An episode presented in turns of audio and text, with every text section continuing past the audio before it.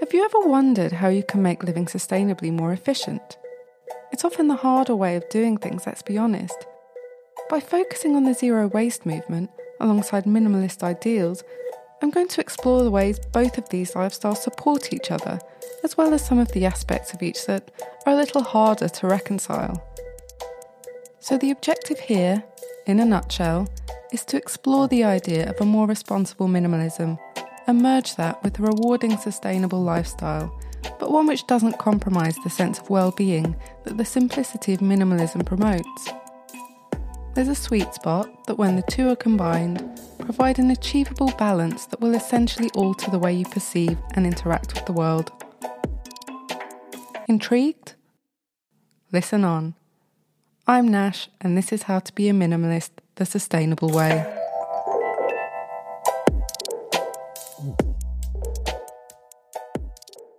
Hi everyone, thank you for joining me today. I'm Nash, self-confessed minimalist and sustainability bod behind the Defying Space Instagram account. This is the place where I'll be sharing accessible, actionable content to support your own journeys. By way of an overview, this series is divided into five episodes, each representing a step in a journey in which minimalism can help you live more sustainably. They're designed to be listened to in order, as what I'm presenting is a systematic way to make both of these compatible but often competing concepts work for you without having a detrimental impact on the environment. Make sure you hit subscribe to be notified of the next episode in the series. So today we're addressing what I call the problem. You see, on the face of it, minimalism and sustainability are quite compatible. After all, I found things like the zero waste movement through minimalism, and it's not uncommon for people to combine the two. So what are minimalism and zero waste? They mean different things to different people, and I applaud that, but for our purposes, the following may be useful. Zero waste is now commonly accepted as the way to eliminate your personal household waste. It's a way of taking individual responsibility with a focus on living plastic-free due to the impact of that particular material on the environment, but it is essentially based around halting and preventing anything at all from going to landfill, and a lot of that involves buying completely unpackaged goods, especially where consumables are involved. Minimalism is reducing your possessions to a minimum and being mindful of what you share your space with.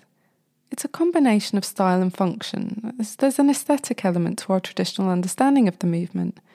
It's designed to take down the visual noise in order that we can appreciate what we have and devote our time to things that matter most to us.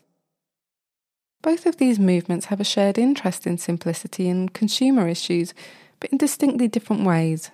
Zero waste takes its cues from self-sufficiency and homesteading in many ways. Living truly package-free almost always includes more scratch cooking and D I Y projects. Therefore, simplicity is used in the way of going back to basics rather than simplifying your life in the way minimalism purports to, which, in contrast, leans towards time-saving, doing things in fewer steps, less upkeep of your possessions. It's efficiency, where zero waste relies on a lot of planning and can therefore be rather time-consuming.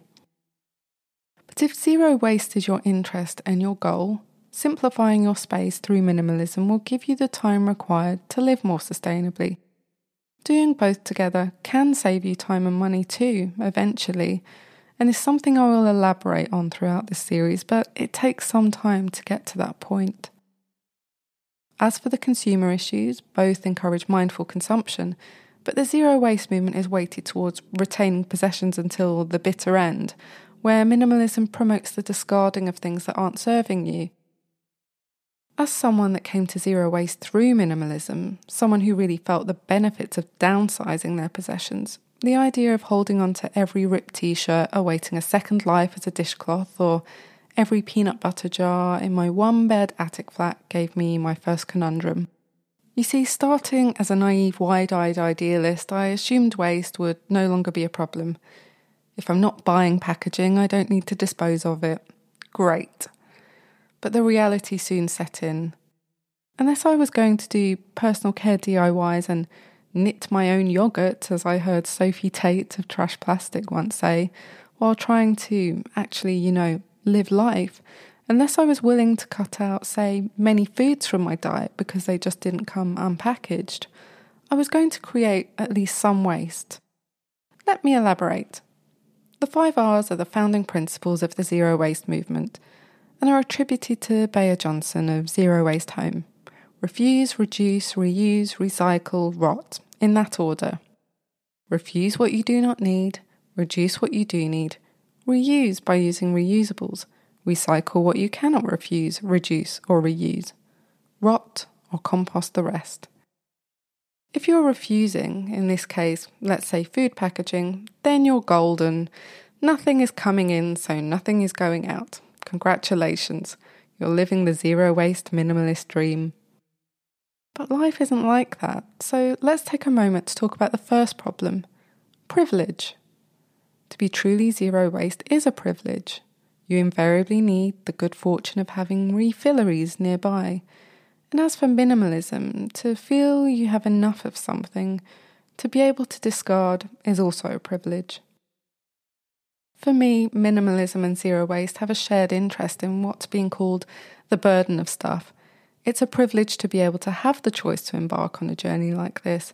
There are so many people that don't have enough or anything at all, not by choice but through circumstances. But there is also an epidemic of overconsumption, and within that there is nuance. Lower quality items at a lower price means having to buy more of it more frequently. It's a travesty that if you rely on inexpensive goods, you rarely have the choice of supporting ethical enterprises, and that needs to change. Be mindful that privilege or lack of applies to many different things. Shopping secondhand or waste-free isn't accessible to everyone. Location, cost, and time are often aspects that are prohibitive. Being a non-standard clothing size, for instance, is a very real barrier, not to mention any health issues that keep many of us from participating in the way we'd like to. It's admirable to take personal responsibility by practicing things like zero waste, but we can't ignore that there is something wrong with the system. Inbuilt obsolescence keeps us in a capitalist loop, with products built to not last. Why is it cheaper for companies to package their products in materials that cause real damage to ourselves and the environment? Minimalism and zero waste are amazing starting points that get us looking at the world differently. But once you do, don't be surprised if it leads you to looking outwards, to question the status quo and its inclusivity, or lack of, and actually challenge it. Looking at your personal situations and households is a key step and also the focus of this series, because when you become hyper-aware of your space, your possessions and your waste, there's a domino effect. You can never live low waste in a bubble. We all rely on services and communal spaces outside our homes, whether they be schools, workplaces, public transport and so on. I'd like to make a brief intermission to tell you about one of my favourite minimalist solutions, and that's Audible. It's been the way to read a book while not having a seat on the train. It's been a way to expand my knowledge and skill set while my son naps next to me. And it's been the perfect way to do two things at once, as so many new parents need to do. Listen to a book while cooking, doing household chores, or taking a rare moment to relax in the bath. The last audiobook I listened to was The Freelance Mum by Annie Ridout, and it gave me the boost I needed to take the freelancer plunge. Books can be totally life-changing, but if I had to wait for the time to sit down to read a book, I wouldn't get anywhere. Thank goodness for Audible. As an Audible affiliate, I'm offering a thirty-day free trial of the One Book Monthly membership. I can also offer you the discounted membership at fifty percent off, just three dollars and ninety-nine cents for three months. Go to defying space dot com and click on the podcast tab to access these offers. There'll be a link to Annie's book there too.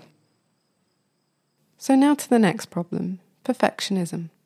It doesn't change the fact that there's something attractive about extreme lifestyles. They usually represent people that are exemplary in some way. The zero waste and minimalist movements are appealing because they follow a rigorous code of sorts.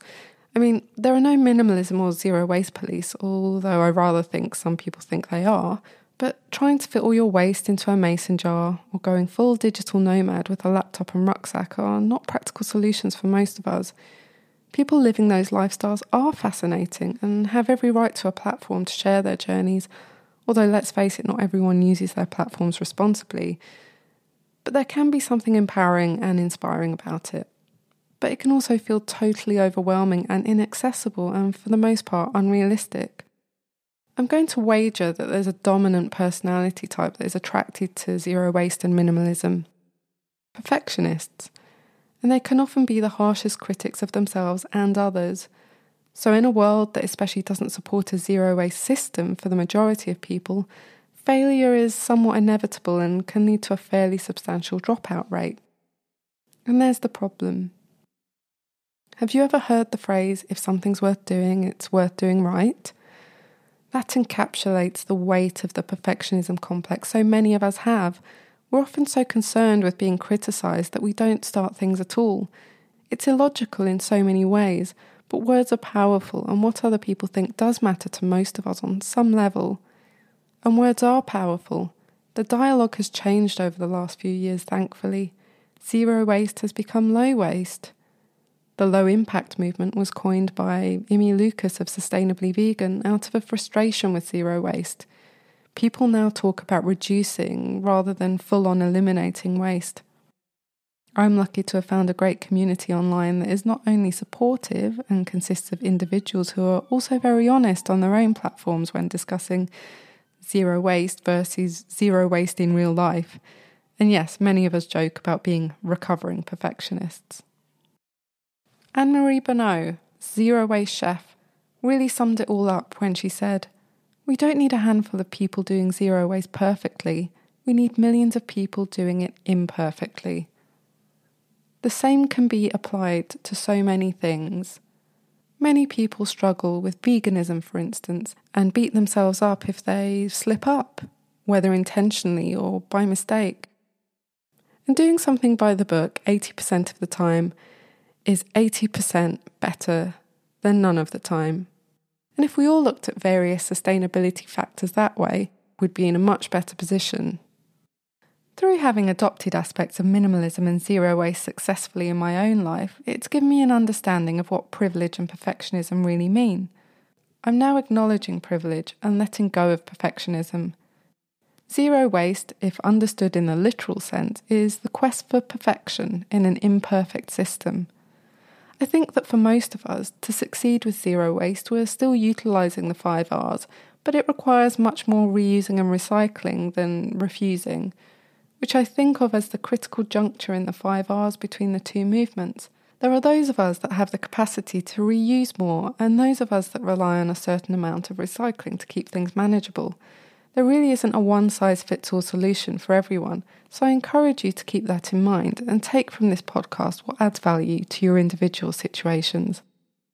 The key takeaway is to tailor-make your approach. Through doing zero waste for four years, my own family has grown. My space has become more limited, as has my time. Now my family are about to move. We'll be in the same area, so actually not much will change for us. We have five or six refilleries. Still no access to a council composting scheme, but we may be able to add a local seasonal veg box into our household. But we could have ended up moving to a completely different area, and so we'd have needed to adjust further. Perhaps we'd have moved somewhere with even better access. But most likely it would have limited us greatly when it came to zero waste. Even if we stay in the same place, we must never take things for granted. Situations change, incomes fluctuate, the resources we rely upon could shut down. We need to be constantly aware of that and make sure our sustainable lifestyles aren't too narrowly focused. I created a tool to help put it all in perspective. It's called the Sustainable Living Map. I created it as I quickly realised that there were so many satellite issues. A world unfolded, and the more I learned, the harder it became to keep track of. Once I got everything down in visual form, I realised zero waste and minimalism are a small but not insignificant part of sustainable living. They happen to be the two things that attracted me. But what you'll find is that your interests will inevitably expand, and this is a great way for you to see what is closely linked to what you're already doing. This means that if your circumstances change or whether you're looking for a new challenge, you have this resource to support you and inspire you if you feel like you're in a rut. It represents a world of possibility if you consider it as a starting point rather than an impossible checklist where you have to cover it all. head over to the show notes on my website to take a look. I advise picking three areas from the map that appeal to you as a starting point. Seeing that you're here, I'm going to assume you will gravitate towards zero waste and minimalism, but to give a few examples, if I call to mind some of my sustainable friends, I can pick out, say, a slow living thrifting herbalist, a low waste gardening baker, a plastic-free frugal D I Y er, a flexitarian crafting composter, a vegan activist vintage fashionista. I suppose I'd call myself a zero-waste minimalist homesteader. We all have our strengths and interests. It's a great way of embracing our individuality and really adding something unique to the community.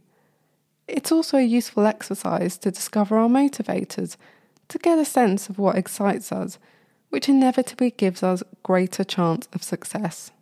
And there's plenty to try if something doesn't work out for you, for whatever reason. You see, it's not really your journey if it doesn't reflect your unique story.